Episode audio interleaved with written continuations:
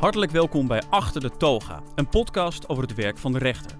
Ik ben Roel Maaldrink en in de Week van de Rechtspraak interview ik iedere dag een rechter over een veelbesproken onderwerp. En vandaag is dat de staat van de rechtspraak in Polen en Hongarije. Daarover praat ik met Kees Sterk, rechter in de rechtbank Zeeland-West-Brabant en hoogleraar Europese rechtspleging aan de Universiteit Maastricht. En afgelopen jaren was hij vicevoorzitter van de Raad voor de Rechtspraak en voorzitter van de ENCJ, het Europese netwerk voor de Raden voor de Rechtspraak. Tot begin dit jaar was je dat, hè, Kees? Dat klopt, ja. Welkom. Dank. Ik las de voorbereidingsstuk in de, in de, in de Volkskrant eerder dit jaar. Waarin je zei als, Euro- als Europa een gemetseld muurtje is, is onafhankelijke rechtspraak het cement. En over jouw strijd om de rechterlijke macht in eh, Oost-Europa te redden. Daar gaan we het zo meteen over hebben. Om te beginnen de vraag die ik eigenlijk aan iedereen stel. Wat was het moment in jouw leven dat je dacht, ik word rechter? Nou, het was eigenlijk zo dat ehm, ik was verbonden aan de universiteit en ik stond op het punt om te, te promoveren. En toen vroeg een hoogleraar, die raadsheer is, was eh, in, in het Hof Den Bosch, die vroeg aan mij, wat ga je eigenlijk doen? En, zei hij, nou, dat, dat, en ik zei, nou, dat weet ik eigenlijk niet. En toen, eh, toen zei hij, ik wel, zei hij. Jij moet rechter worden. Ik zei, nou, dat weet ik. eh, Nou, goed. Om een lang verhaal kort te maken. Toen eh, ben ik eh, plaatsvervanger geworden in de rechtbank Breda. En ehm, nou, ik was eigenlijk direct verkocht. En wa- waardoor dan?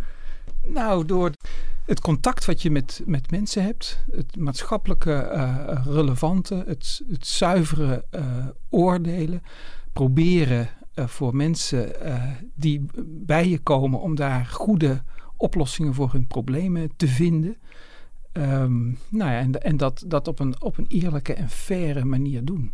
En dat, dat sprak mij enorm aan. Ja. Ja. Die eerlijkheid, die fairness, dat is iets wat ook op andere thema's eh, terugkomt. Je hebt je afgelopen jaren natuurlijk met veel passie bezig gehouden om de rechtspraak in Polen en in Hongarije te, te redden, eigenlijk wel. Eh, wat is er in die landen aan de hand?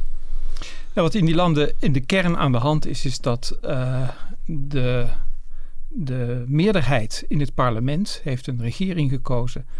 En die regering die is de eh, onafhankelijkheid van de rechtspraak aan het, eh, aan het ondermijnen en soms gewoon aan het vernietigen. Dus ze keren daarmee eigenlijk terug naar het oude communistische systeem, waarbij de rechter gewoon ondergeschikt was aan het bestuur. En die moesten gewoon eh, beslissen wat het bestuur wilde. En dat past niet in een democratische rechtsstaat. En, en hoe doen ze dat dan, die onafhankelijkheid aantasten? Nou, bijvoorbeeld eh, ze, eh, de Raad voor de Rechtspraak, die in Polen gaat over eh, benoeming van rechters op welke post dan ook. En die ook gaat over disciplinaire straffen. Wat ze doen is daar allemaal mensen in benoemen door het parlement die loyaal zijn aan, aan de regering in plaats van loyaal zijn aan de onafhankelijkheid van, van, van de rechtspraak. Dus ze laten het, het instituut in stand. Ze veranderen een klein stukje daaraan, namelijk dat het parlement eh, die mensen benoemt. En die mensen die gaan vervolgens eh, niet wat hun taak is volgens de Poolse grondwet, de onafhankelijke rechtspraak verdedigen, maar die gaan die juist aanvallen. En op die manier, terwijl dus de façade blijft bestaan van een onafhankelijke rechtspraak, maar achter die façade is die rechtelijke macht steeds rotter aan het worden en steeds, eh, levert steeds minder kwaliteit. En in ieder geval eh, beslissen ze op grond van, wat ik al zei, loyaliteit eh, aan de politiek in plaats van eh, loyaliteit aan de wet. En wat is het gevaar daarvan? Waar, leidt dat uiteindelijk toe?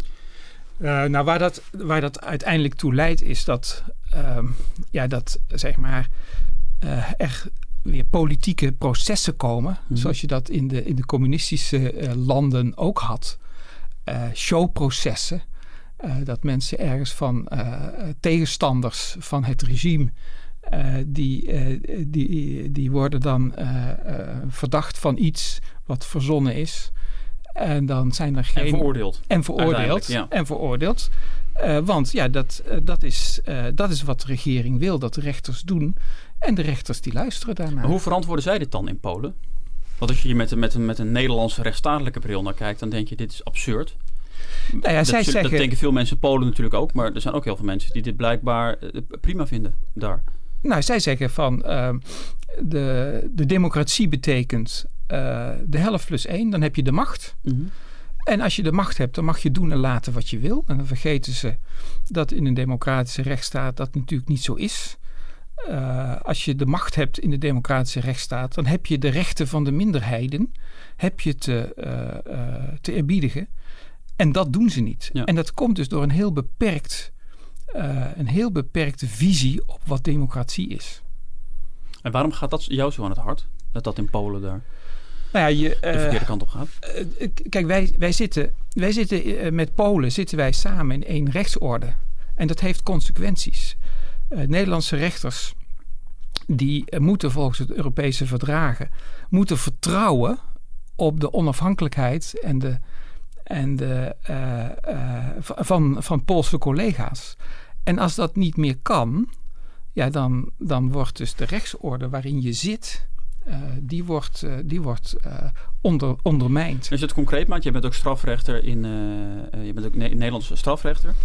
Kan het dan zo zijn dat jij te maken krijgt met, met uh, informatie van Poolse collega's en, en daar dan niks mee kan? Of, of hoe, hoe zijpelt dat door in jouw werk als strafrechter? Nou ja, kijk, je hebt ten eerste heb je het Europese aanhoudingsbevel. Hè, dat zegt um, als Polen vraagt om aanhouding van iemand hier, mm -hmm. dan, uh, dan moet de, de Nederlandse rechter, die moet eigenlijk kijken, uh, niet inhoudelijk gaan toetsen, maar die vertrouwt zeg maar op op de, op de juistheid van, uh, van het bevel uit Polen. En dat kan dus nu niet meer, want zo'n bevel kan gegeven worden uh, om, uh, om politieke redenen. En bovendien, als mensen naar Polen toe overgeleverd worden, dan kan de Nederlandse rechter niet meer instaan dat mensen daar een eerlijk proces krijgen. En dat voelt zo ontzettend slecht dat je als rechter, Nederlandse rechter, in de positie gebracht wordt dat je misschien moet gaan meewerken aan politieke uh, uh, processen in een land dat uh, deel uitmaakt van de Europese Unie. Dus dat, dat is één aspect ervan. Maar het gaat natuurlijk nog gewoon verder. die hele justitiële samenwerking in, in Europa is ook volgens bepaalde regels. En ja, nou komt er nou komt er allerlei informatie uit Polen. Hoe, hoe betrouwbaar is dat allemaal? Hoe politiek gekleurd is dat allemaal? Over bewijs en et cetera. En dat zal niet in iedere zaak zo zijn, maar wel in zaken waarbij de Poolse regering uh, uh, direct of indirect een belang heeft. Dus je, dat, dat vertrouwen wat uh, in de verdragen is vastgelegd tussen rechters in Europa, dat wordt door deze situatie in Polen wordt volstrekt uh, teniet gedaan. Ja. En ja, wat moet je dan als rechter? Ja. En dat is dan nog binnen, binnen, de, binnen de rechtspraak waar het, waar het al grote gevolgen heeft. Ik kan me voorstellen binnen de EU, als je één of twee landen hebt waarin eigenlijk geen onafhankelijke rechtspraak meer is, dat dat ook voor de, voor de Europese Unie en voor Europa gevolgen kan hebben. Zeker, want uh, ik, ik noemde al het Europese aanhoudingsbevel. Maar ook, kijk, als jij um, zeg maar onderhandelingen hebt in Brussel. En er komt een resultaat uit wat je uh, niet heel erg zint. Maar oké, je hebt toch je handtekening eronder gezet. Als jij je rechtspraak thuis in je zak hebt, dan kun je op, langs die uh, weg kun je alsnog voor jouw land je zin krijgen. Dus de, niet alleen de justitiële samenwerking uh, gaat eraan. Maar ook samenwerking op allerlei andere gebieden gaat eraan. Investeringen, et cetera, et cetera, et cetera. En, en dat is in de, in de kern is dat, uh, ja, uh, betekent dat op de langere termijn dat de rot, ik noem het altijd de rot, toeslaat in, in het bouwwerk van de Europese Unie. Ja. Hoe kijken jouw collega's in Polen eigenlijk naar? Nou, ik heb veel contact met uh, collega's in Polen. En je, je vroeg eerder, ja, waarom, uh, waarom raakt het je zo? Omdat ik dus met die mensen veel contact heb. Ik zie wat er gebeurt. Ik vind het nog steeds onvoorstelbaar wat er gebeurt. En het raakt die mensen concreet. Als zij een vonnis wijzen wat de regering niet bevalt, dan worden ze disciplinair gestraft. En dan lopen ze het risico niet alleen om hun baan kwijt te raken, maar ook uh, om hun pensioenrechten en, en uh, kwijt te raken. Er is gewoon een terreur jegens uh, collega's in Polen die oprecht en integer hun ambt willen uitoefenen. Nou, dan, dan vind ik als Nederlands rechter die het relatief natuurlijk toch nog steeds gelukkig heel goed hebben, zeker vergeleken met Polen en, en Hongarije, um, dan vind ik dat we ze daarin moeten bijstaan. En dat heb je afgelopen jaren gedaan. Dat ja. doe je eigenlijk nog steeds. Wat, wat heb je dan kunnen, kunnen betekenen? Nou, wat, we, uh, wat ik met name denk ik wel in geslaagd ben, is, is uh, uh, duidelijk te maken aan, aan politici dat er hier één een probleem is.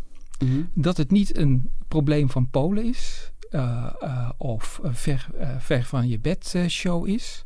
Maar dat het een probleem is wat Nederland en de andere lidstaten van de Europese Unie rechtstreeks. Raakt. En um, dus dat is één. Dus ik heb het op de politieke agenda uh, mee helpen zetten samen met andere mensen. Het tweede, en dat is misschien, dat is ook misschien nog wel net zo belangrijk, is dat je aan Poolse collega's hebt duidelijk kunnen maken, uh, en dat samen ook weer met andere rechters in Europa, dat ze er niet alleen uh, voor staan. En tegelijkertijd, je bent, daar, je bent daar, daar vaak geweest. Ik kan me ook voorstellen dat, dat, er, dat er redelijk wat argwaan is richting zo'n zo'n Nederlander die, die daar een beetje gaat vertellen hoe ze dat in Polen moeten doen. Nou ja, kijk, ten, ten eerste uh, kom ik daar niet uh, om te vertellen uh, hoe het allemaal moet. Mm -hmm. ik heb wel wat internationale ervaring opgedaan de laatste jaren. En ik durf wel te zeggen dat vaak um, de buitenlanders zeggen van ja, je bent geen typische Nederlander. En dan, dan vraag ik wat, uh, wat bedoel je daar dan mee? Wat minder direct. Uh, nou, nee, het is meer het opgeheven moralistische ja. vingertje wat ja. ontbreekt. Uh, wat er niet aan af doet dat je gewoon duidelijke standpunten kunt innemen. Maar dat je eigenlijk gewoon eerst komt om, om te luisteren. en dan je daar wel iets van te vinden. Maar dat je niet zeg maar al in, in Den Haag uh, begint te roepen uh, hoe, uh, hoe slecht de Zuid-Europeanen of de Oost-Europeanen wel niet zijn. Heb je er nou vertrouwen dat het goed komt daar in Polen? Niet op korte termijn. Wat is dan nog voor nodig? Wat er voor nodig is, is dat er vanuit Europa veel duidelijker stelling wordt genomen en veel duidelijker ehm, grenzen aangegeven worden. En zoals dat nu gaat, is dat nu voldoende? Nee, dat is volstrekt niet voldoende. En, uh, en ik denk ook eerlijk gezegd dat uh, als Europa uh, veel duidelijker geweest was vijf jaar geleden, dan was het niet zo ver gekomen. Ja. Maar de, de, die, die, die rol ligt bij Europa.